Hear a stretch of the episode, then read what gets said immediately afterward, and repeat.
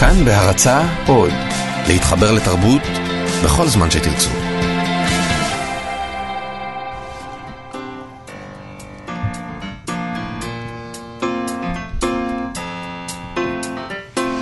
מה שכרוך עם יובל אביבי ומה יעשה לה.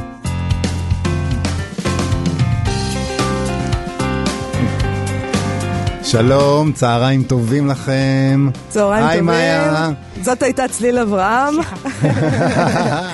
צליל אברהם. אורחת ועורכת כאן באמת, הדסק הכלכלי בדיגיטל כן. של כאן. כן. אשת תרבות שמתעסקת. בכלכלה, שזה נחמד. זה נכון, ש- וזה מתאים לתמה שלנו היום. אנחנו נכון. נדבר על זה היום, אנחנו נדבר על ספרות, אבל מדבר- תכלס מה שמעניין אותנו תמיד זה הבלינג בלינג. אני אותך נותן לדבר על. זה. זה לא מעניין אתכם בכלל. לא את מספיק. יובל זה מאוד מאוד מעניין כסף, אבל לא... אותי, זה לא, זה מעניין אותי, ואני לא מבינה כלום. מי שמעניין יש אותו. מי שמעניין אותו כסף כנראה יש לו. שאין, אין לו. אה, יש לו? זה ככה טוב? אני לא יודע. אוקיי, מה שכרוך, מגזין הספרות היומי של כאן תרבות. אה, אנחנו פה, א' עד ד' ב-12 בצהריים, ואפשר להקשיב לנו בתדרים 104.9 ו-105.3 FM, גם באתר האינטרנט שלנו וגם באפליקציה של כאן עוד. בעמוד הפודקאסטים, הפודקאסטים שלנו אפשר למצוא אותנו וגם את כל שאר התוכניות של כאן תרבות במשך כל היום. אני מכור לאלחן, תוכנית המוזיקה של ניזאר אל-קטר. כן, שהוא לא מפסיק לדבר על זה. לא מפסיק לדבר על זה. זה האוריינטליזם של יובל. אוהב את זה, אוהב את זה. ואני בטוח שמאיה תמצא דרך אה, להוציא אותי אה, גזען גם בקטע הזה. ברור, אני עושה כל מאמץ. אה, בוא נגיד שלום גם למפיקה שלנו, עפרה לחמי, לעורכת שירי לב-ארי, ולטכנאי אלון מקלר. וכאמור, אה, אה, היי, לצליל אברהם. אברהם, היי. עורכת כאן באמת, שהיום אה, תדבר איתנו על נושאים של גדולים. אה, נכון, אנחנו מי נדבר. היום על אה, פרשת סטימצקי. זאת אומרת, פרשת סטימצקי זה איזה מין מי דבר... שהייתה האישה החזקה בספרות העברית במשך עשור, דמות שאני מאוד אוהבת, איריס בראל. איריס בראל. אוקיי. המנכ"לית לשעבר של הרשת תובעת שני מיליון דולר, שלכאורה היו אמורים להיות משולמים לה בפרישה, אבל הרשת לא ממהרת לשלם לה וטוענת להתנהלות פגומה מאוד. ואני אני מת על זה כי זה עסיסי. ו- ועסקי ספרות תמיד יש בהם משהו לא עסיסי מהבחינה הזאת, זה אופרת סבון כזאת. זה עם ה- כאילו מהמעט שיש, פעם באיזה שנה, פעם יש כזה משהו, אפשר קצת... לחם ושעשועים. ממש. אוקיי. מצד שני, אה, יכול להיות ש... שזה עסק רציני ונפסיק להתלהב כמו ילדים. יכול להיות, כן. ונתייחס- בעיקר אתה. נו, תשמע, נדבר, עוד? אה, עוד נדבר על עורכת במגזין ניו יורקר, שכבר 30 שנה מעדכנת רשימה של הספרים שהיא קראה בצורה אובססיבית. אוי ואבוי. ונזכיר גם ספר מתח שכותב אחד שנקרא ביל קלינטון. מכיר. אז אה, זה נשמע, זה- נשמע עמוס, אבל אני רוצה להתחיל עם משהו אחר. בבקשה. היה נדמה לי כשקראתי את זה שזה קליל, אבל בעצם עכשיו כשאני חושב על זה זה פחות קליל ממה שחשבתי. זה משהו שאת שלחת לי. אה, לינק לאתר הגרדיאן. לפני כמה ימים, אם את זוכרת, היה אצלנו הסופר אה, אריק צ'רניאק, איך אפשר לשכוח? שכתב את אה, גיבור. אה, הוא המליץ לסופרים ליצור איתו קשר אם הם רוצים טיפים בשיווק דווקא. אז הסופר קולום מקאן, שמוכר בישראל אה, בזכות, אה, הרבה בזכות, אה, הסתובב לו העולם הגדול שיצא בעם עובד, אמר בואו נתחיל קודם ונתן, כתב רשימה של טיפים לכותבים. והיו שם כמה דברים שהצגנו. כן. לפני שמשווקים כדאי לכתוב. בדיוק. למרות שאני לא יודע אם בעולם של היום עדיף, קודם כל תשווק. כן. תשמע, אני רוצה קודם, לפני שאתה ממשיך עם זה, להגיד שהספר הסתובב לעולם הגדול, זה מבחינתי ה masterpiece. פשוט ספר נפלא, את קראת אותו צליל? לא קראתי אותו. את חייבת. ספר נהדר. אדיר. אדיר, עבה. מאוד, שעות של הנאה. נכון. אה, אז אפשר להמשיך עם ה... אז בואי, קודם כל הוא מצטט, מצ, מצטט, סליחה, את המשורר הענק אה, ריינר מריה רילקה, שהמליץ לכותבים ראשית כל לשאול את עצמכם, אני זה ציטוט, בשעות הדוממות ביותר בלילה, האם אני חייב לכתוב. קודם כל אני אוהב את השעות הדוממות של הלילה, כי זה, כולנו מכירים את זה, נכון? אתה יושב בשעות האלה ואתה רוצה לכתוב, אתה מרגיש מועקה ו- ואתה, ואתה... אני דווקא אוהבת לראות סדרות בשעות האלה, אבל בסדר.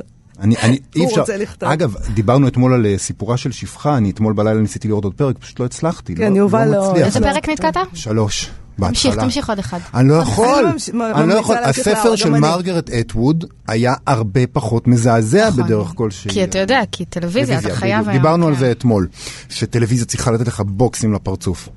אבל זה טיפ טוב, כי, כי השאלה האם אתה חייב לכתוב. כי, כי עדיף לכתוב רק אם אתה חייב. אם אתה... כל קונסטלציה אחרת, עדיף לבחור, לבחור מקצוע אחר, מכאיב פחות, אה, בודד פחות, מכניס יותר. טוב, בין, אה, אל תהיה דרמטי, אה, אני אזכיר לך, כמו שאני תמיד מזכירה לך כשאתה מתלונן, שלעבוד במפעל זה יותר קשה מלכתוב. תשמעי, מכאיב. מכאיב. כן. יש שם סעיף שנקרא אימת הדף הלבן. אצל כל המכאן. כן. נכון? כן. את מכירה את האימה. הזו? נדמה לי שכל מי שכתב טקסט. אפילו טקסט עיתונאי. כן? כן, אתה- כן, ב- בדף וורד הריק, כאילו, נורא. בזה שמעבב. כן, אז, אז כל המכאן הוא, הוא חסר רחמים כמו מאיה. כן, כי הספרות שלה היא כזאת. לאביעד קליינברג יש אה, מאמר מדהים על זה. מה? על הדף הלבן, כן? כן. שכל עוד הדף ריק הוא, הוא כל מה שאתה מדמיין שהוא יהיה, והוא יכול להיות כל דבר, וברגע שאתה שם עליו את המילה הראשונה, זהו, זה מה שאתה יכול. הנה כן. הגבול, הנה תקרת הזכוכית. נורא נורא זה מה שיש. דרמטי, נורא פטליסטי. הכל המכאן מדבר על זה אחרת. הוא אומר, אה, אל תיכנע לאימה בכלל. התירוץ של מחסום כתיבה הוא קל מדי, הוא כותב, שב בכיסא ותילחם תילחם בלובן הדף. בקצרה הוא אומר, תפסיקו להתבכיין. אם לא תשבו ותכתבו, לא יהיו מילים על הדף, והוא כותב ככה. סופר הוא לא אדם שחושב על כתיבה או מדבר עליה, אלא בן אדם שמושיב את התחת בכיסא. כשהדבר האחרון שהוא רוצה זה לשים את התחת בכיסא. סופר, הוא כותב, צריך את הכושר של אתלט. פוס קשוח. וחשבתי שתאהבי את זה בגלל שאת אומרת, עבודה, עבודה, אני עבודה. אוהבת אותו, כי קראתי את הספר הזה, והוא ספר אדיר, אז... זהו. זהו, אני אוהבת את הסופר הזה. אז מסתבר אבל- שהוא, שהוא גם אה, עושה סדנאות כתיבה, והוא פרופסור לספרות וכולי. אה, הוא דורש מהכותבים לדעת, ו, וזה יפה בעיניי, אני מתרגם פה באופן חופשי פסקה שאהבתי. אין חוקים, לעזאזל עם הדקדוק, בתנאי שאתם יודעים את הדקדוק. לעזאזל עם החוקים, בתנאי שלמדתם מה הם החוקים. לעזאזל עם העלילה, עם העלילה, אבל כדאי שמשהו יקרה בשלב מסוים. לעזאזל עם המבנה, בתנאי שחשבת עליו ככה שאתה יכול לצעוד בו בעיניים עצומות. ובקיצור הוא אומר שמותר לשבור את כל החוקים, אבל רק אחרי שאתה יודע אותם, שזה... היה עוד מישהו שאמר את זה. פיקאסו. אה? קודם תלמד לצייר סוס, אחר כך תעשה קוביזם. אה, נכון. יפה. שזה תשובה לכל האנשים האלה שהולכים למוזיאון ואומרים, אבל גם הבן שלי יכול לצייר ככה. הקטע הוא שרוב הכותבים בכלל בכלל לא קוראים היום ולא מכירים את החוקים ולא למדו את המבנה והם רוצים לכתוב. ואז כאילו הוא מציב בפניהם מראה די מכאיבה. הם קוראים את רשימת ההוראות האלה ואומרים לעצמם, אוי ואבוי, אני אני לא עושה את זה אני- יותר. אני לא מבינה מה מכאיב בזה. מה שצריך אה, לכאוב להם זה שהם יכתבו אה, משהו גרוע. כאילו, זה מה שצריך לכאוב להם. מהכאב הזה הם צריכים לפחד. ומה שהוא כותב זה האמת שזה טריוויאלי, וזה קצת עצוב שזה כל כך מפתיע אותך. כאילו, חשבתי שתביא טקסט של פסיכופת על כתיבה. אה, הבן אדם הזה, מה שהוא אומר לאנשים זה אם אתם רוצים לכתוב אז תעשו את זה כמו שצריך. ורוב הכותבים אה, לא יפרשו כשהם יקראו את זה. קודם כל כי הם לא יקראו את זה. הם לא חושבים שהם צריכים הדרכה. ושנית, כי אם אומרים להם משהו לא נחמד או קשה על הכתיבה, הם פשוט יתעלמו. אני לא בטוח שאת ואולי הם צודקת. ילכו לסדנה שהם... זהו, תראי את הפריחה של סדנאות כתיבה. בדיוק. רוצים שילמדו אותם לכתוב. נכון, סדנאות כתיבה זה לא מקום שמכאיב לך, אה, זה מקום מלטף, מכיל. ומכיל זה אחת המילים השנואות עליי בעידן האחרון. בצדק. נכון? מכיל. אני מה לא זה... זוכרת מי אמר לי, אתה לא מכיל את מה שאתה אוהב. יפה. אני נורא אוהב שמכילים אותי.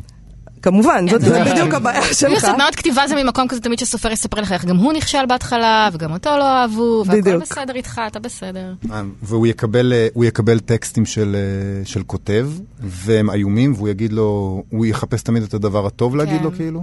לא, גם סדנת כתיבה זה ביזנס, אז אתה לא רוצה להבריח את האנשים, אתה רוצה שהם יבואו, אז אתה, אתה מכיל אותם, ואז הם באים ומשלמים, והכל מתנהל, ואתה, ואז יוצאים ספרים שאתה... אני שמח שהזכרת את המילה משלמים, זה כן. מר... אפשר להימלט מהסוגיה הזאת שבה אנחנו, אני כנראה שוב טועה, אה, ולפנות אל האייטם שלנו שעוסק בכסף. איפה. הכסף? איפה הכסף? בסטימצקי. Uh, אני לא, לא מבין מה הולך שם.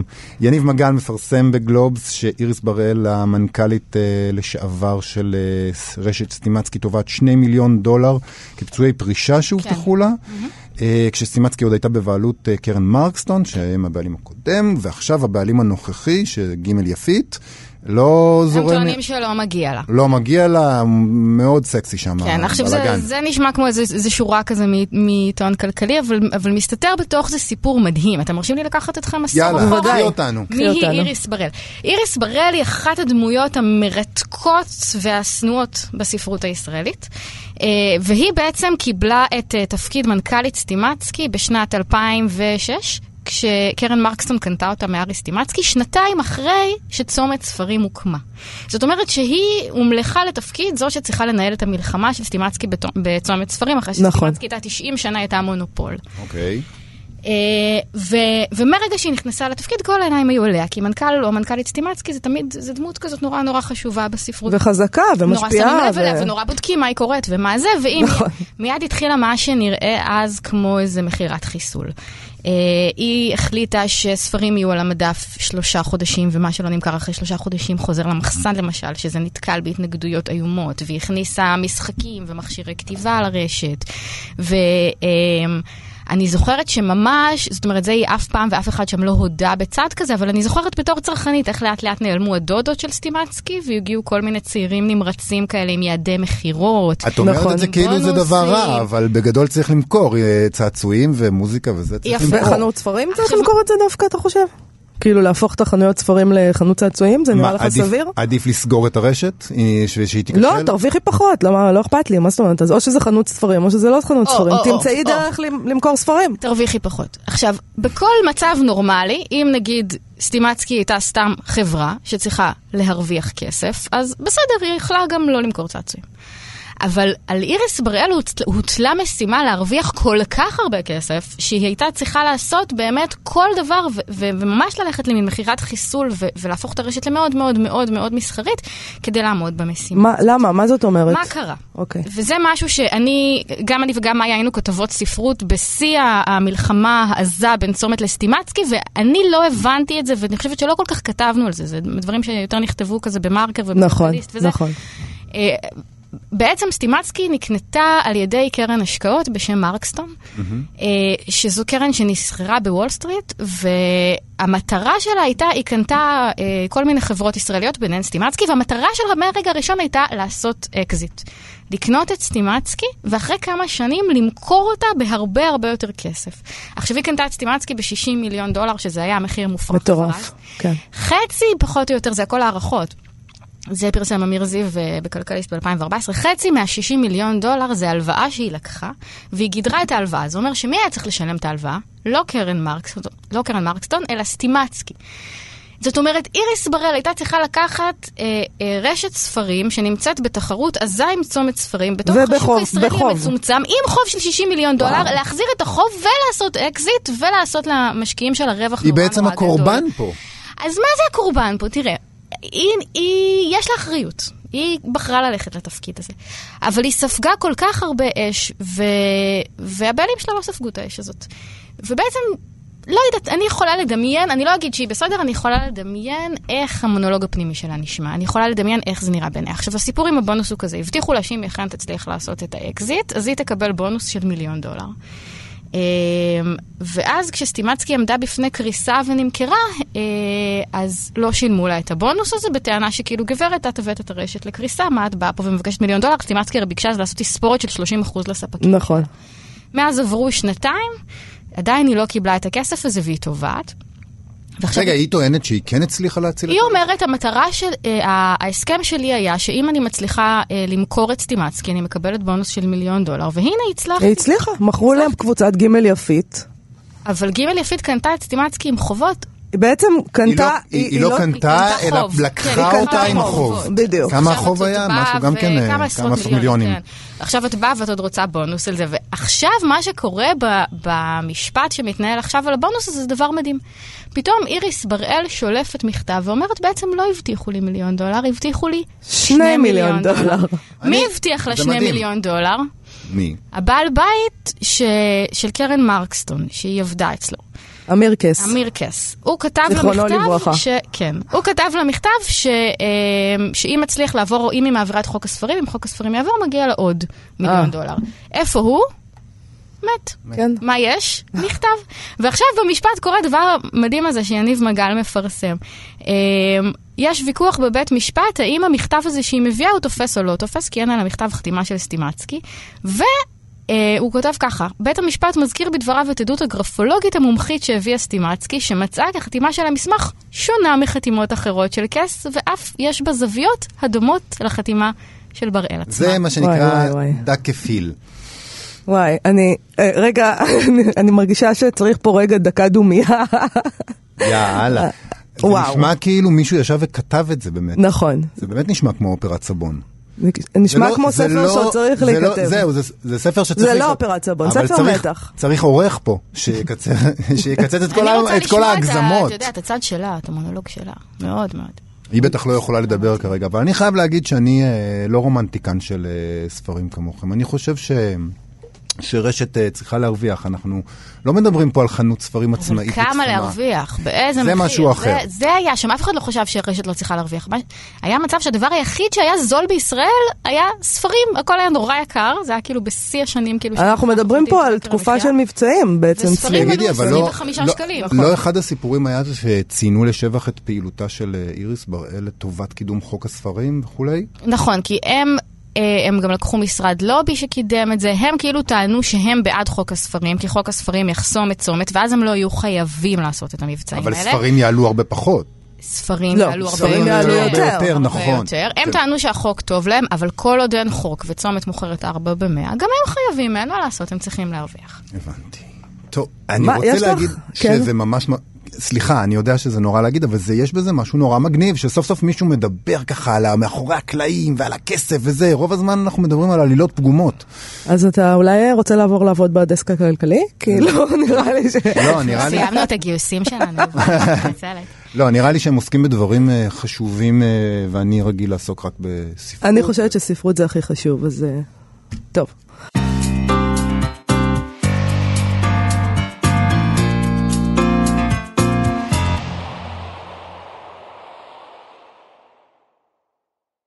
טוב, זו הייתה אה, שיחה בעיניי מאוד מעניינת עם צליל אברהם, ואני חושבת שאנחנו נזמין אותה עוד ועוד אלינו. לדבר קצת על כסף וספרים. זה- נכון. זה דבר שלא צליל עוסקים אה, מספיק. אברהם, עורכת כאן באמת, הדסק הכלכלי בדיגיטל. אה, יובל, אלה האנשים שהם באמת רציניים, בניגוד אלינו, ומתעסקים בדברים חשובים. אני רוצה להגיד, אני לוקח בחזרה, גם אנחנו רציניים וחשובים, והנה, נעבור לפינת ההיסטוריה תשפוט. בבקשה. אה, פינה שבודקת אה, התקבלות בזמן אמת של יצירות גדולות בספרות העברית. תשמעי, עם עובד, מוציאים עכשיו מחדש את חבלים של חיים באר לרגל 20 שנה לפרסומו. כן. אה, הוא התפרסם בשנת 1988. 98. כן, אז לא ברור לי איך זה 20 שנה, אבל זה ספרות, זה לא מתמטיקה. נכון.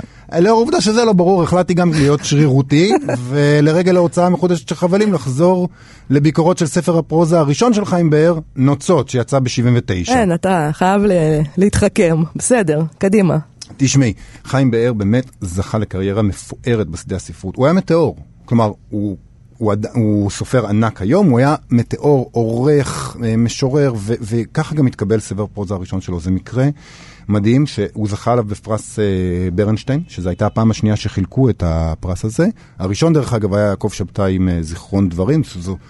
חברה טובה. דבע, כן, כן, חברה טובה. כן. וכמעט כולם אה, הסכימו שמדובר ביצירת מופת, כשנוצות. אה, אולי נזכיר שנוצות וחבלים שפורסם כ-20 שנה אחריו, שניהם מתארים את הילדות של חיים באר בירושלים, את משפחתו, ועושים את זה בשתי דרכים מאוד שונות. אה, אה, נכון, ו- ו- והמון כתבו על הספר הזה, גם בזמן אמת ברגע שהוא יצא, אה, וגם אה, אה, אחר כך. אני רוצה להזכיר ספציפית את עיתון מעריב, שאני סתם התחלתי לרוץ ככה אחרי הביקורות שנכתבו. בארכיונים, כן. בארכיונים, ב-1980, שנת כאילו השנה שאחרי יציאת הספר, במעריב מפרסמים תוך חצי שנה חמישה מאמרים גדולים על נוצות. שאני אתחיל לצטט את הסופרלטיבים? קדימה. תשמעי, במרץ 1980, זיווה שמיר כותבת במאמר תחת הכותרת עוטה אור כשלמה, יש בכוחו לחולל תמורות במפת הספרות שלנו, לשנות בה היררכיות מקובלות אף שזה רומן בכורה למחברו. היא מסבירה אחר כך ש...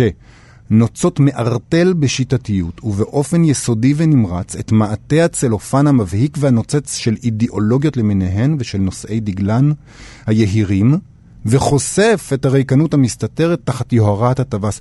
היא משווה אותו לגינטר גראס ולגבריאל גרסיה מרקס. אם היה לנו שקל על כל אה, סופר ישראלי שהשוו- שהשוו אותו לגבריאל גרסיה מרקס, הי- היינו יכולים אה, לקנות את אה, רשת סטימצקי. ממש, כן. אבל נמשיך. כן.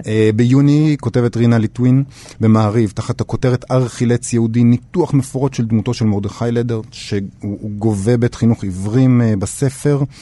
ביולי פרופסור אבנר אה, טריינין כותב תחת הכותרת סרקופג מלא דבש, שזה באמת, זו כותרת אה, נורא יפה בעיניי. משגעת, כן. בחיים לא היו נותנים אה, כותרת כזאת היום. הוא כותב שבספר יש הומור ערמומי, אה, פרספקטיבה נמוכה, שהוא מתייחס לזה כמעלה, למרות שזה נשמע קצת אה, שלילי, ועוד מעלות, ככה הוא כותב, שבולטות על רגע מרבית הפרוזה הישראלית המצויה, המתנשמת, שכל משפט היוצא ממנה מלווה באקורדים הרי עולם, כאילו היה זה משפט הסיום בצוואה לדורות. זאת אומרת, הניתוח שלו נותן לבאר איזה, איזה, איזה יכולת להבין את המיקום שלו ולא לחשוב על עצמו יותר מדי ולא לה- להימלט מהפתוס אולי ש, אה, שמלווה את הספרות לדעתו. כן להימלט מהפתוס. כן אמרת להימלט. לא להימלט, אה, אוקיי. כן, כן, להימלט, זה מה אוקיי. שהתכוונתי. אמ, בספטמבר, ראיה ארן כותבת תחת הכותרת מיהו הבר מינן. שם מכתירים בכותרת המשנה את הספר כרומן המדובר ביותר בשנת השם. וטוענים שהוא ספר בעל מסר אקטואלי, הנוגע בבעיות הקיום המהותיות ביותר שלנו כחברה וכאומה. וזה לא הסוף. בנובמבר יש כתבת מגזין במוסף סוף שבוע, על מיהו האיש שהוא לכאורה השערה לגיבור של נוצות. השראה. כן. זה, זה, השראה לגיבור. השראה לגיבור. שיגעון, מטורף. מדהים. עכשיו צריך להבין שההתקבלות של הספר הייתה, הייתה באמת אה, חסרת תקדים. הוא היה רב-מכר פראי. אה, מלבד מעטים הוא זכה לתשבחות מקיר לקיר, וזה ביסס את באר שכבר כאמור קודם היה משורר ועורך וכולי, כאחת הפיגורות הספרותיות הכי משמעותיות כאן. ואני אהיה פה כופה רגע, אפשר? ודאי. אה, יכול להיות שממרחק הזמן אנחנו רואים שלספר הזה הייתה פחות השפעה מכפי שההתלהבות בת זמנה הייתה? כי אה, אני לא זוכר. זה חסר תקדים שעיתון יקדיש כזאת תשומת לב לספר אחד. אה, ואם אנחנו משווים שוב את הספר לקודמו בפרס ברנשטיין, זיכרון דברים, אי אפשר אה, אה, להגיד שנוצות נהיה נכס צאן ברזל כמו, כמו זיכרון דברים. תראה, זה, אני, אני חושבת שיכול להיות שזה אומר אה, משהו עלינו יותר מאשר על חיים באר. אני חושבת שזה מראה לנו כל מה שסיפרת עכשיו, שהייתה רפובליקה ספרותית ואיננה עוד. וואה. אולי זה מה שזה מראה. או-אה. היו מבקרים בשלל עיתונים, הייתה התלהבות. יכול היה להיות מצב שתהיה התרגשות כזאת מסביב לספר וסופר. זה דבר שממש קשה לי לדמיין שזה יכול לקרות היום. וזה, מה זה היה לפני, אנחנו מדברים על משהו שקרה לפני 40 שנה. 40 שנה בערך. זה כאילו ממש כמו הפולמוס סביב בר רפאלי, תשאיר עם אירוסמית או לא, או השמלה של מירי רגב נהדרת או שמטס חסר טעם. פעם דיברו ככה על רומן חדש שיצא, וזה באמת נראה כמו עולם אחר, שזה פשוט לא יכול לקרות היום, בארץ. אני, אני חייב להגיד שאני אה, אני מקווה שזה כן יכול לקרות. אני חושב אולי שזה קורה אחרת, נכון? אולי היום בפייסבוק, בעוד 40 שנה, אה, מישהו יעשה ארכיון. תראו, הייתה פעם רשת פייסבוק, ולספר הזה והזה התייחסו, גם הגולש הזה, וגם הגולש ההוא, וגם אה, ככה וככה. הסערות הן אחרות אולי. אה, הרפובליקה הספרותית רחבה יותר, וההתקבלות של ספר לא נמדדת רק על ידי... אה, כן או לא אני ביקורת. ממש לא הספר- מסכימה איתך על הדבר הזה, אני מצטערת. הס- ההתקבלות של ספר נמדדת היום במכירות. זה נמכר, זה רב מכר, או לחלופין, אה, יש, לה, יש פה סופר עם סיפור חיים אה, זה לא נכון, יש משגע. המון, יש המון אה, ספרים שה... אין דיון ספרותי, כמו שאתה תיארת פה, על ספר, שבעיתון אחד יכולות להיות חמש ביקורות עליו, זאת אומרת, זה פשוט... מי שמע על דבר כזה? נכון, אבל נגיד הברנז'ה, לא ברנז'ה, סליחה, הקבוצה הגדולה יחסית של קוראי הספרים יכולה מאוד להתלהב ולעשות דיון בספרים שלא מוכרים.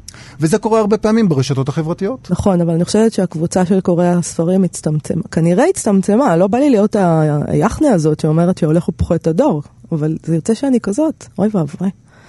אני צריכה לחשוב על טיעון אחר. אני אציל אותך, נעבור הלאה. אה, אוקיי. השאלה אם אנחנו מצטמצמים, אם אנחנו זן נכחד או לא, זה אחת השאלות של הספרות בכל העולם, נעבור הלאה. ודרך אגב, האייטם הבא שלנו מאוד קשור לזן נכחד ואיך עושים דברים ואיך קוראים.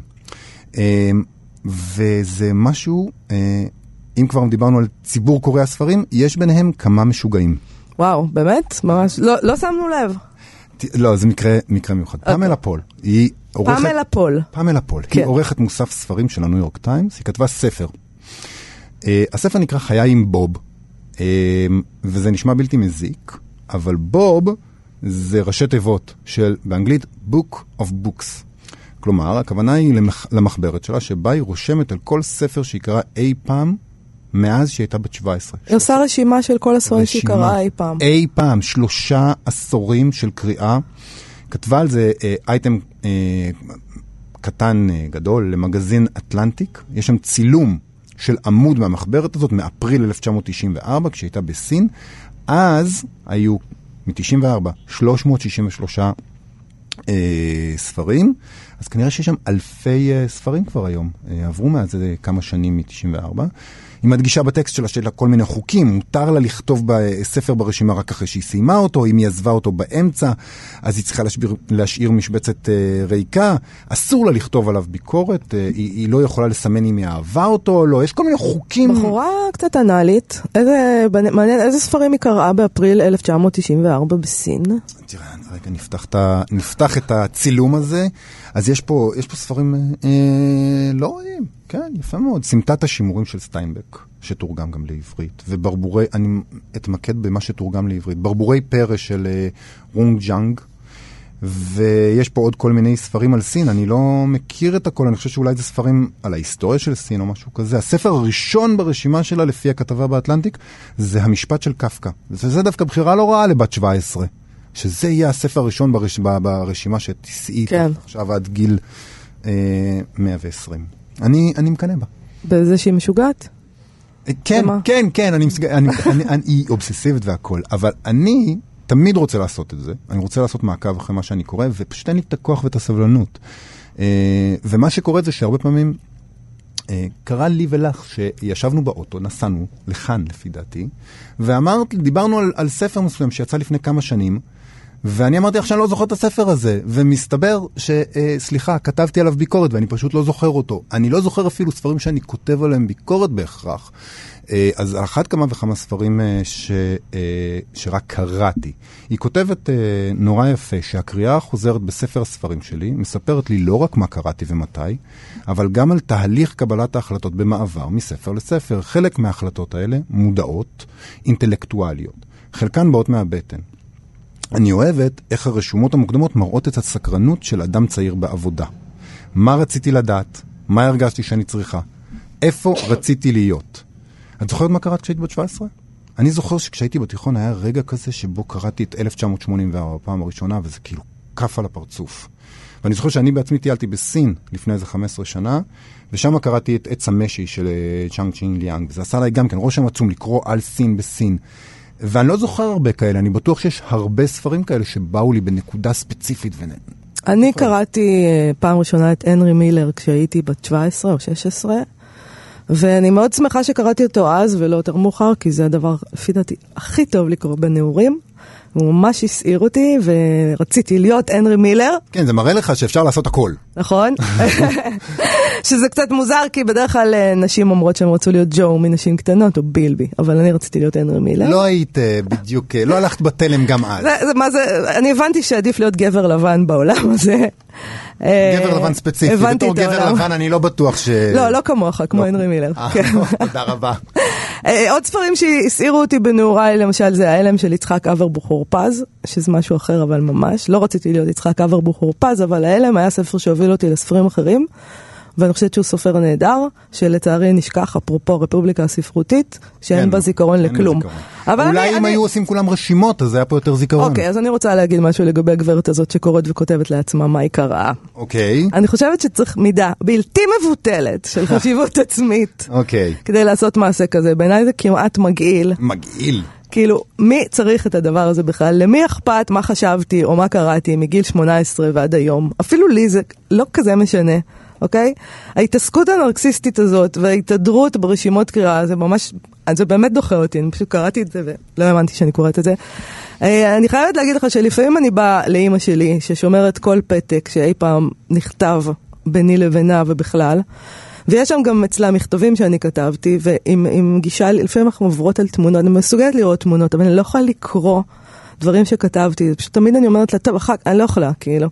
אה, הכי ניסיונת שהיא רוצה שאני אמיין, אימא שלי, יש לה גם אה, חדוות מיון, ואני לא יכולה לקרוא דברים שלי. אני אז רוצה- אולי אני פשוט בהדחקה. אני רוצה להגיד לך. שאת ציניקנית חסרת חמלה.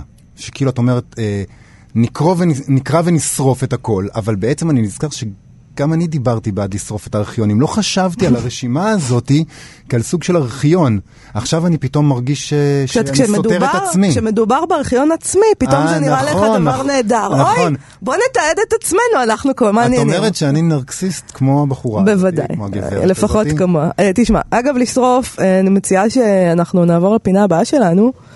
אה, פינת הסטטוס היומי, שבה אנחנו אה, מוציאים אה, סטטוסים שמעניינים אותנו מהפייסבוק. אני אוהב את הפינה הזאתי, ואני אוהב ממש את מה שאת הולכת לדבר אוקיי, עליו. הפעם אנחנו מדברים בתמונה ששיתפה האומנית אה, שירה גלזרמן. שירה גלזרמן, של ספר שקראה תחת הכותרת תרגומים שפחות הצליחו.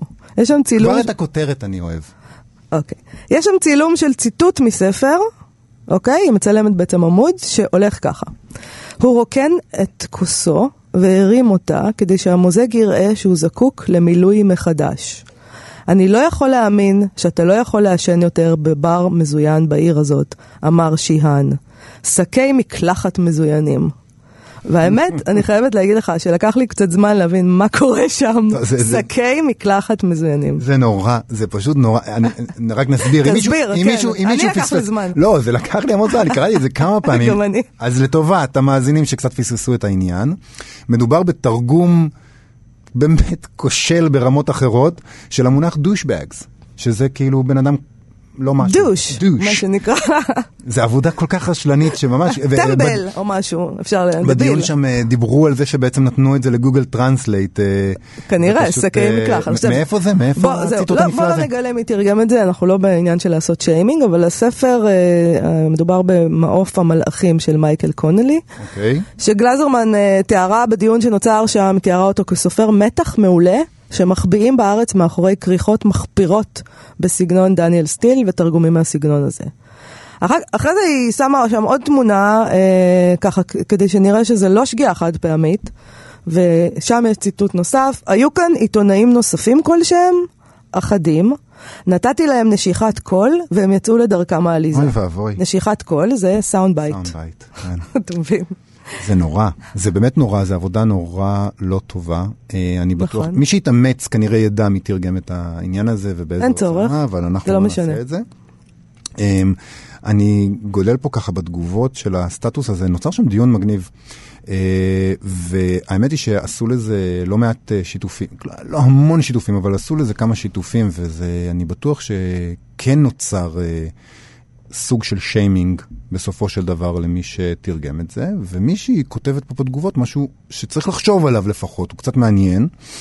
היא כותבת כך, הספר תורגם בשנת 2000, תחילת עידן האינטרנט, לפני החדירה של המושג דושבג לעולמנו התרבותי. זה נחמד שדושבג נעשה אה, אה, חלק מעולמנו התרבותי, כולם כן. יודעים את זה, כאילו היום. אז היא אומרת שזו טעות נפוצה, ושככה, כתישת מתרגמים היא דבר נדוש. תוך כדי שאני אומר את זה, תוך כדי שאני מספר לך על זה, אני כבר מתחרט ש... שהייתה לי פה אהדה לעניין הזה, כי, כי זה לא נכון. מתרגם חייב להכיר את העולם התרבותי של הטקסט שהוא מתרגם. זאת אומרת, אין פה, אין פה עניין של זה היה לפני המון זמן ולא הכירו את זה בארץ. אה, יש לו אחריות. הטענה שהמושג לא היה מוכר בישראל לא תקפה בכלל. כאילו, האחריות שלו זה להוביל את התרבות שבה נכתב הטקסט לתוך התרבות שאליה הוא מכניס את הטקסט הזה, הוא, לתוך, הוא מתווך את הטקסט הזה. זאת האחריות, זה מה שהוא תשמע. אה, מישהו אחר כתב, בוא, בוא, בוא נלך לנקודה החשובה שפספסת, שלא בכדי תרגום זה תחום נשי, כתחומים רבים אחרים עם שכר רעב. כשהמתרגם צריך להספיק כך וכך ספרים או עמודים כדי שהמשכורת תיראה כמו משהו, אז לפעמים שמים ב Google Translate. כלומר, כרגיל, אצלנו יובל, אה, משלמים מעט ומקבלים מוצר נחות. אה, זה, זה, זה, זה לא משנה מה הנסיבות, זה פשוט מגוחך. אה, לחשוב על כל האנשים שאמורים לקרוא את הטקסט הזה לפני שהוא מודפס בסוף. ואני אני עכשיו אה, מתרגמת, והמגיהה, והעורכת תרגום, והעורכת כללית, ואני משתמש בלשון אה, אה, נקבה לא בגלל שנעשתה עבודה לא טובה, אלא בגלל שכאמור אמרת שכולם אבל, אבל נשים. רגע, אבל זה בדיוק העניין. כבר כמה שנים שהוצאות הספרים חוסכות בדיוק על כל הדברים האלה שאתה מנית פה. למשל, עורך תרגום זה דבר שבדרך כלל כבר לא קיים, וצריך להיות קיים. והיום אנחנו מקבלים המון המון ספרים שהבן אדם תרגם אותם, והם ככה יורדים לדפוס. צריך להיות עוד איזה שלב לפני זה, אוקיי? אז להאשים את המתרגמים בדבר הזה, זה פשוט דבר לא נכון. היו צריכים להיות שלבים בדרך שבוטלו. מי שמוציא לאור אה, ספר, בסופו של דבר זה מו"לים, ואליהם, אם, אם יש לנו טענות, צריך לבוא אליהם. זאת אומרת, הם, הם דרשו לקצץ ולהרוויח יותר. שוב אנחנו חוזרים לעניין הכלכלי. כסף, אתה כמו שאתה אוהב, הכסף שאתה אוהב. הכסף uh, קובע את הכל. Uh, אני עדיין לא מסכים איתך. אני חושב שבתור uh, איש מקצוע, להוציא מתחת הידיים שלך, אפילו אם אתה החוליה האחרונה בשרשרת והיו צריכים לבוא מעליך אלף איזונים ובלמים, uh, עדיין uh, uh, אתה יכול לבוא בטענות גם לעצמך על טעות כזאת.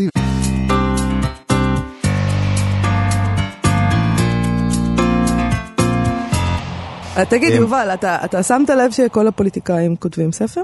Uh, לא. טוב, תראה, שמתי לפחות. כמה מהם, בוא נגיד.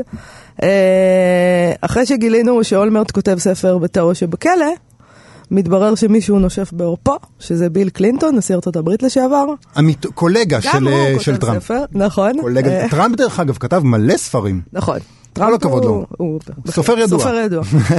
אה, קלינטון לא סתם כותב ספר, אלא ספר מתח, ולא סתם ספר מתח, אלא ספר מתח שהתרחש בבית הלבן. מאיה, זה נשמע נורא, זה יהיה אשפה בלתי קריאה, מה אתה שום מזלזל, דבר. דביל?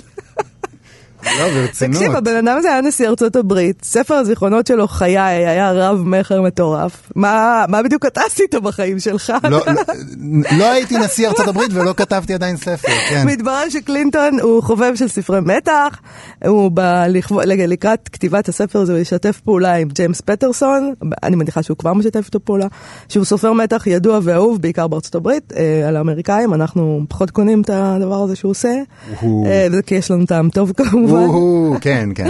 ברור, הישראלים, תקשיב, למה ספר? פטרסון אה, הוא מפעל של ספרים יותר מאשר סופר, אני קראתי פעם איזו כתבה שלו. אה, עליו. אה, אוקיי, אה, האיש מעניין. הזה, הוא מוציא איזה שבעה, שמונה, עשרה ספרים בשנה. מה? הוא מעסיק כותבים. שבעה בשנה? תקשיב, הוא לא כותב בעצמו, הוא בעצם מעסיק כותבים שכותבים את הספרים שלו, והוא נותן להם מתווים כלליים של הסיפור. מה? אוקיי? יש שם איזו שיטה כזאת שהוא עובד. אני ו- חושב שצריך לעשות קטגוריות של מה זה ספרות. לא, תקשיבי, אה, אני עושה פה גוגל, אה, כן. תוך כדי שאנחנו מדברים. אה, יש פה כתבה מ-2012 בהארץ.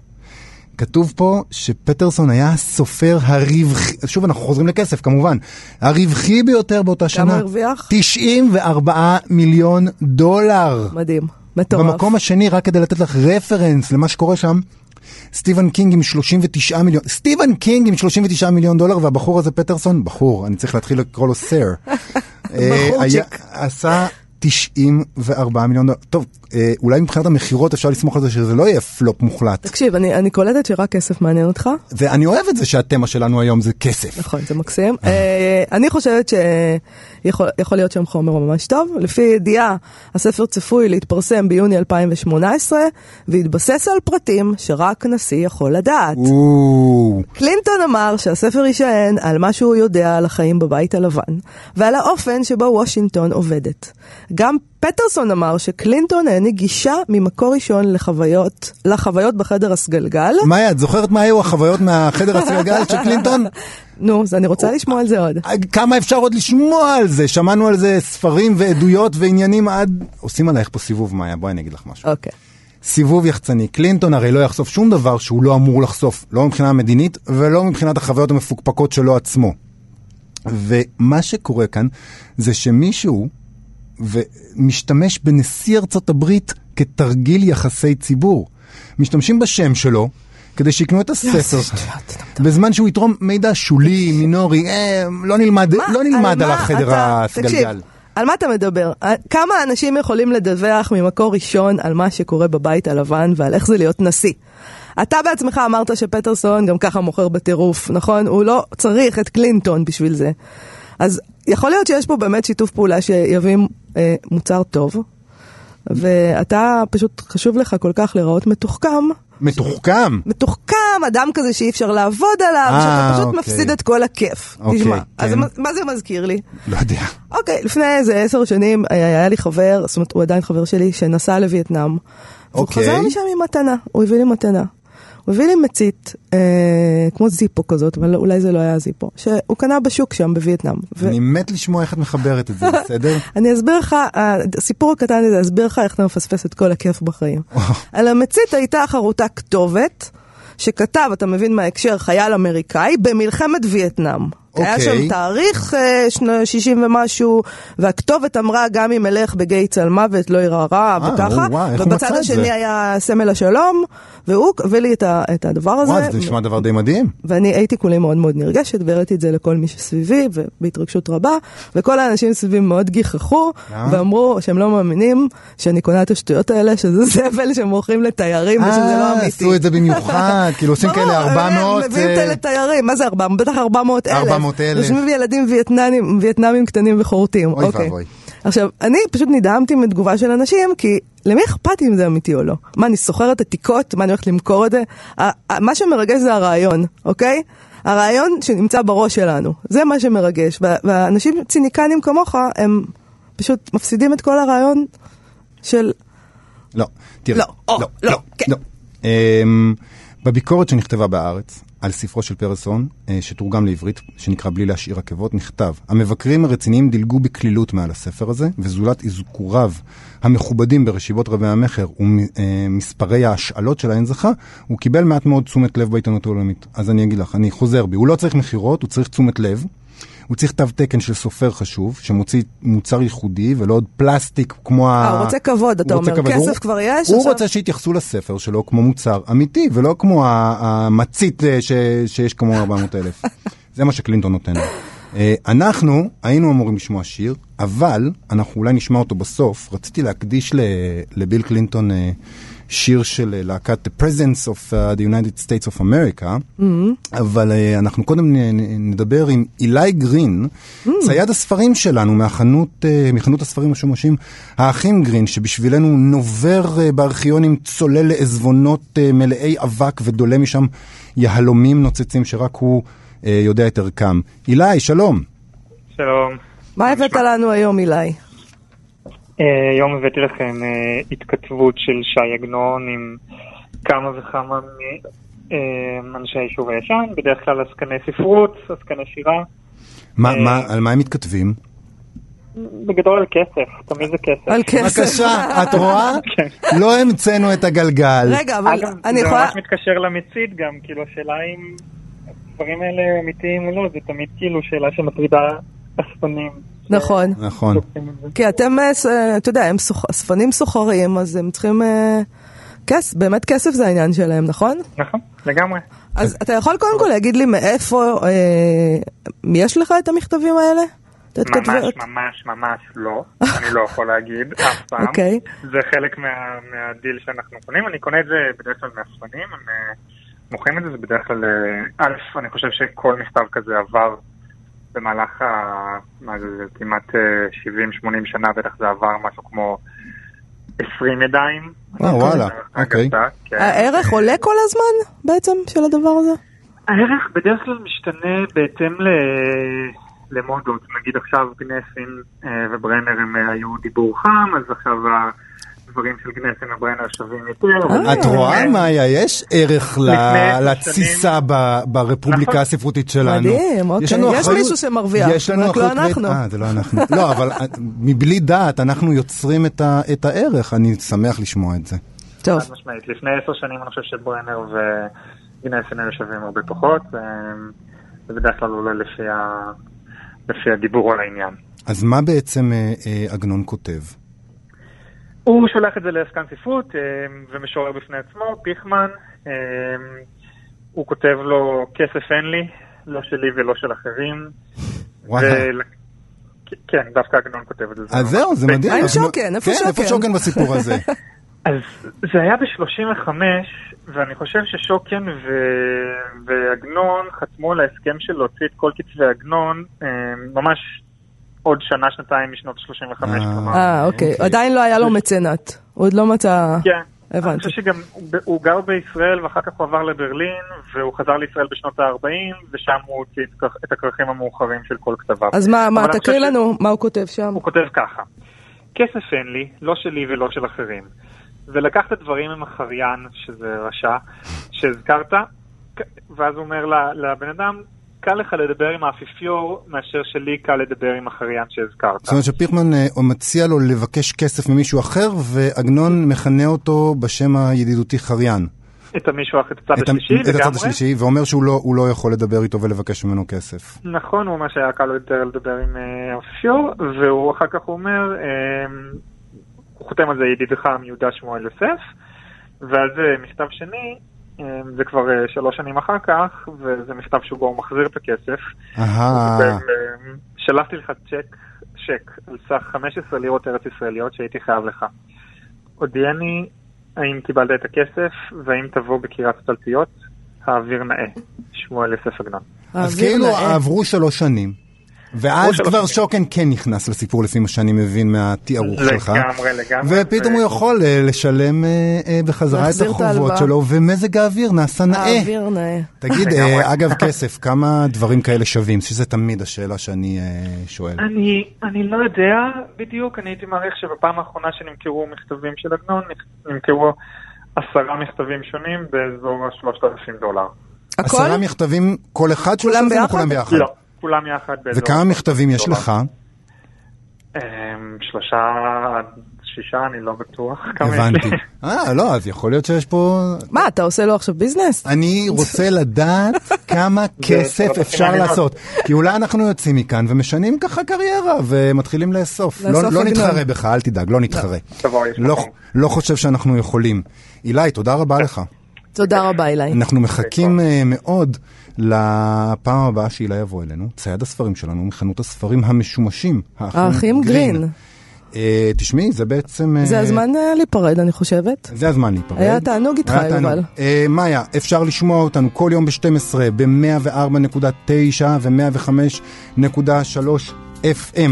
אפשר למצוא אותנו באפליקציה של כאן, אפשר למצוא אותנו באתר האינטרנט של כאן, ואפשר לעשות לייק לעמוד הפייסבוק שלנו. אחרינו, פארלי שחר וערן הילצהיים, עם התוכנית רק שאלה, תוכנית ייעוץ כלכלית פיננסית עם אג'נדה. היום הם מתעסקים בקבוצות רכישה. וואו. אה, שזה משהו שאנחנו צריכים להאזין, כי אם כבר כסף, אז אולי כדאי ש... ממש, אה, כן. מהם אה, זה כמה בדיוק בשבילנו. טיפים. כן. אה, זהו, אנחנו אומרים עשו גם לנו לכם תודה. לייק בעמוד הפייסבוק שלנו. נכון. זה מאוד עשו לנו חשוב. לייק.